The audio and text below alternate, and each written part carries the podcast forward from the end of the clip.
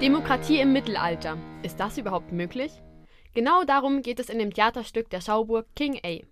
Für alle, die jetzt nicht wissen, was die Schauburg ist, die Schauburg ist ein Kinder- und Jugendtheater in München, welches sich hauptsächlich an ein jugendliches Publikum richtet. Seit 1953 wird in diesem Haus schon Theater gespielt und in der Münchner Kulturszene ist es echt nicht mehr wegzudenken. Eigentlich wäre heute die Premiere dieses Theaterstücks in der Schauburg gewesen. Nur leider musste die, oh welch Wunder, wegen Corona verschoben werden. Die Tafelrunde, ein Modellprojekt der Demokratie. König Artus und seine Ritterinnen und Ritter stellen sich diesem kleinen Experiment. Miteinander reden, gemeinsam entscheiden, im Zweifel weiter diskutieren und dann abstimmen. Aber ist das dann überhaupt noch ein echtes Ritterleben? Wo bleibt eigentlich der Kampf und der Krieg und der Feind? Was gilt dann noch, wenn die alten Werte nicht mehr zeitgemäß sind? Darum geht es in dem Stück King A. Wir durften bereits vorab schon das Theaterstück anschauen und haben für euch Interviews mit der Regisseurin und der Kampfchoreografin dieses Stücks geführt. So bekommt ihr wenigstens jetzt schon vorab einen kleinen Vorgeschmack auf die hoffentlich bald anstehende Premiere. Als erstes hören wir jetzt das Interview mit der Regisseurin Grete Pagan. Sie erzählt uns, warum wir dieses Stück unbedingt anschauen sollten. Wie kam es dazu, dass ihr euch für, genau für diese Geschichte entschieden habt? Ich habe mich dafür entschieden, diese Geschichte zu inszenieren. Äh, die Schauburg hatte sich dafür entschieden, diese Geschichte auf den Spielplan zu setzen. So wie ich informiert bin, äh, war der Hauptgrund, sie wollten gerne ein Stück machen, wo es sich, äh, sich mit Demokratie beschäftigt. Und äh, in King A geht es ja quasi um die Erfindung der Demokratie, die Tafelrunde als erster Ort, wo Menschen gleichberechtigt zusammenkommen und miteinander sprechen und ihre Meinungen austauschen und gemeinsam versuchen, eine Entscheidung zu treffen. Und was findest du daran besonders an diesem Theaterstück? Es ist ein Schauspielerfest und Schauspielerinnenfest. Es gibt richtig viel Action. es ist viel los. Sie machen äh, Musik, sie kämpfen, sie spielen. Es ist witzig, es ist schnell, es ist bunt. Also es ist ein äh, Stück, was darauf baut, dass eine Gruppe von Menschen zusammen etwas spielt und äh, da eine unheimliche Freude daran hat, in alle möglichen Facetten des Spiels zu gehen. Die Premiere wurde ja wegen Corona auch schon nach hinten verschoben, leider. Ja. Wann habt ihr mit der Idee angefangen? Also wie lange dauert so ein Prozess? Also angefragt wurde ich, glaube ich, ungefähr vor einem Jahr, ob ich das machen möchte und ob ich Zeit habe zu diesem Zeitpunkt. Dann haben wir ganz langsam angefangen, ein Konzept zu entwickeln, haben uns darüber Gedanken gemacht, wer soll da mitspielen, wer soll die Bühne entwerfen, wer soll die Kämpfe choreografieren, haben so ein Team zusammengestellt. Dann haben wir eine Strichfassung gemacht mit der Dramaturgie, also uns entschieden, welche Szenen wollen wir drin behalten, welche müssen raus. Dieses Stück ist ungefähr 15 Jahre alt. Als ich es nochmal wieder neu gelesen habe, bin ich ziemlich erschrocken, weil dieser Text doch sehr veraltet war an vielen Stellen. Also da gibt es so ähm, schöne Texte über die Beziehung zwischen Jungen und Mädchen und wie das so funktioniert mit der Liebe und dem Verlieben und so. Und äh, die waren extrem ähm, diskriminierend auf den zweiten Blick. Das ist uns vor 15 Jahren, ist das niemandem aufgefallen, weil einfach der Diskurs nicht so weit war. Da war das irgendwie noch witzig, dass jemand sagt, dass Jungs Mädchen in einem bestimmten Alter manchmal an einen Baum binden und dann wegrennen. Und da fand man das noch lustig und heute haben wir das gelesen und gedacht, ähm, das wollen wir eigentlich nicht gerne, dass wir das als lustig hinstellen, weil wir finden das eigentlich falsch. Man kann sich das als Zuschauer gar nicht so vorstellen, wie viele Leute alles in einem Stück also beteiligt sind, weil so viele auch hinter der Bühne genau. stehen. Ich habe hab vorgeschlagen, wenn äh, mal diese Pandemie vielleicht irgendwann bewunden sein sollte, bald, dann sollte man mal Backstage-Tickets verkaufen für dieses Stück, weil ich glaube, das ist richtig witzig. Zum Schluss eine Frage: Was ist dein Lieblingsstück? Oh, ja, im Moment ist es King A. das ist ein gutes Zeichen. Okay, das ist meistens das, was ich gerade mache. Im Moment ist es King A. Das war das Interview mit der Regisseurin Grete Pagan. Also ihr seht schon, ihr könnt euch auf ein richtig actiongeladenes Theaterspektakel gefasst machen. Damit das Stück aber erstmal so actionreich wird, hat die Kampfchoreografin Franzi Deutscher aus den SchauspielerInnen waschechte Stuntmänner und Stuntfrauen gezaubert. Wie das in Zeiten von Corona überhaupt erst möglich ist, sich äh, auf gut Deutsch geplant auf die Schnauze zu hauen, erfahrt ihr gleich direkt von ihr. Zuvor hört ihr aber erstmal noch Bosse mit Robert De Niro und Stay mit Smash into Pieces. Demokratie im Mittelalter. Ein Experiment, welches sich König Artus und seine Ritterinnen und Ritter stellen. Wir von Dein Life haben uns das neue Theaterstück der Schauburg King A angeschaut und mit den Macherinnen unterhalten.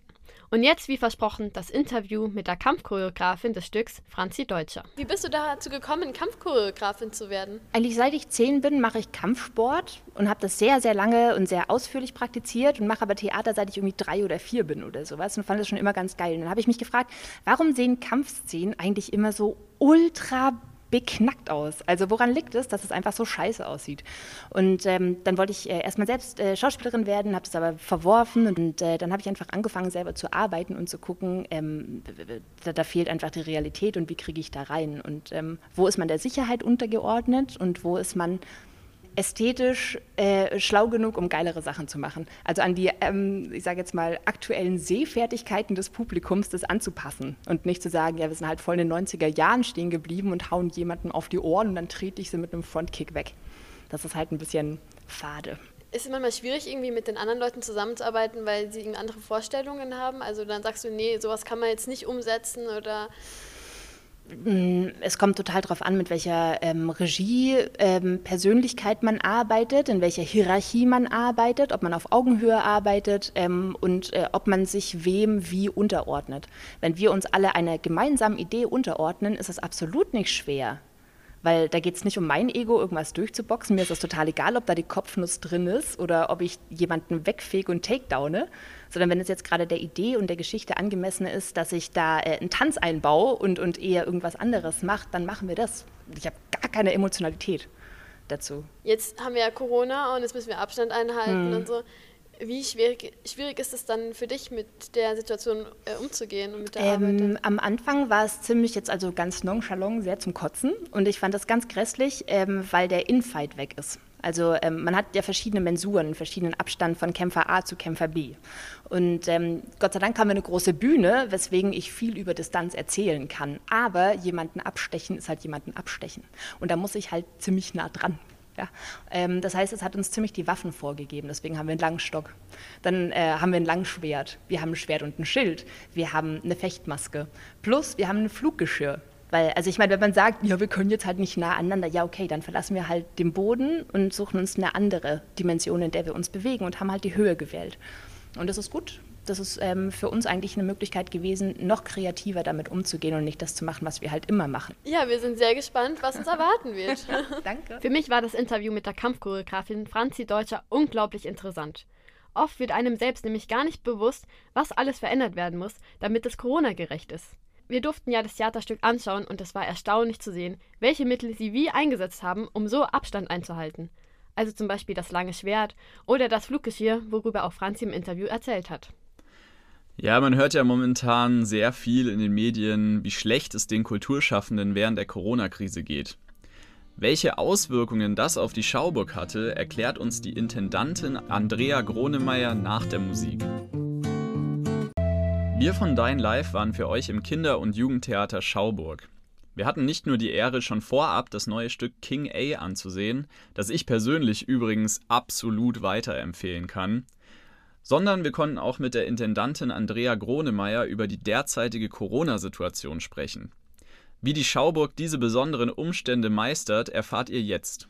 Ja, wir wollen heute erstmal drüber reden, wie es gerade hier in der Schauburg ist zu Zeiten von Corona. Erstmal das Gute ist bei diesem Lockdown, dass wir arbeiten dürfen und proben dürfen. Im ersten Lockdown haben die uns unverständlicherweise auch das Arbeiten verboten. Alle möglichen Banker und alle möglichen anderen Leute arbeiten ja auch warum wir nicht arbeiten durften, war, das war schwer zu verstehen. Dass wir nicht spielen dürfen, das verstehe ich. Also ich glaube zwar, dass die Leute hier im Haus sich nicht so leicht anstecken können, weil das Hygienekonzept ist perfekt und die Abstände werden wie verrückt eingehalten.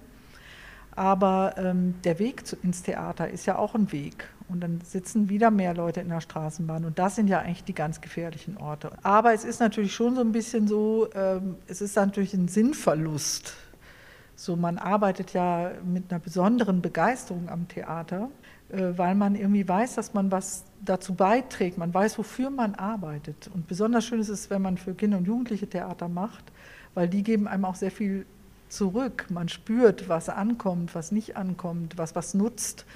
Äh, es entsteht oft große Begeisterung, es entsteht auch mal Ablehnung, aber es ist so ein ganz direktes äh, Zusammensein. Und wenn man das verliert, diesen Sinn, dann äh, das wird schwer. Ich merke, dass es für uns schwerer ist, uns zu motivieren, wenn wir kein Publikum haben. Ist es dann vielleicht auch äh, schwieriger, die Jugendlichen oder die Kinder zu motivieren?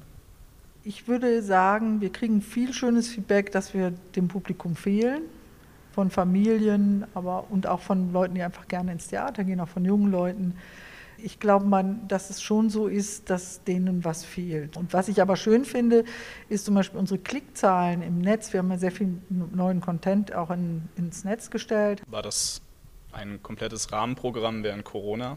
Wir haben gestreamt und äh, wir haben aber dann auch ganz viel neuen Content nur fürs Netz eben produziert. Das waren einerseits kleine Geschichten, die wir entwickelt haben äh, zu Corona, wie gehen wir mit Corona um Kinder konnten uns Texte und Ideen und Bilder schicken und unsere Schauspieler haben daraus dann eine kleine Online-Performance gemacht. Und eben die Angebote waren eben auch bewusst partizipativ, also das Publikum kann mitmachen. Was möchten Sie vielleicht noch äh, den Jugendlichen, den Kindern von München auf den Weg geben, warum sie sich mal die Schauburg anschauen sollten?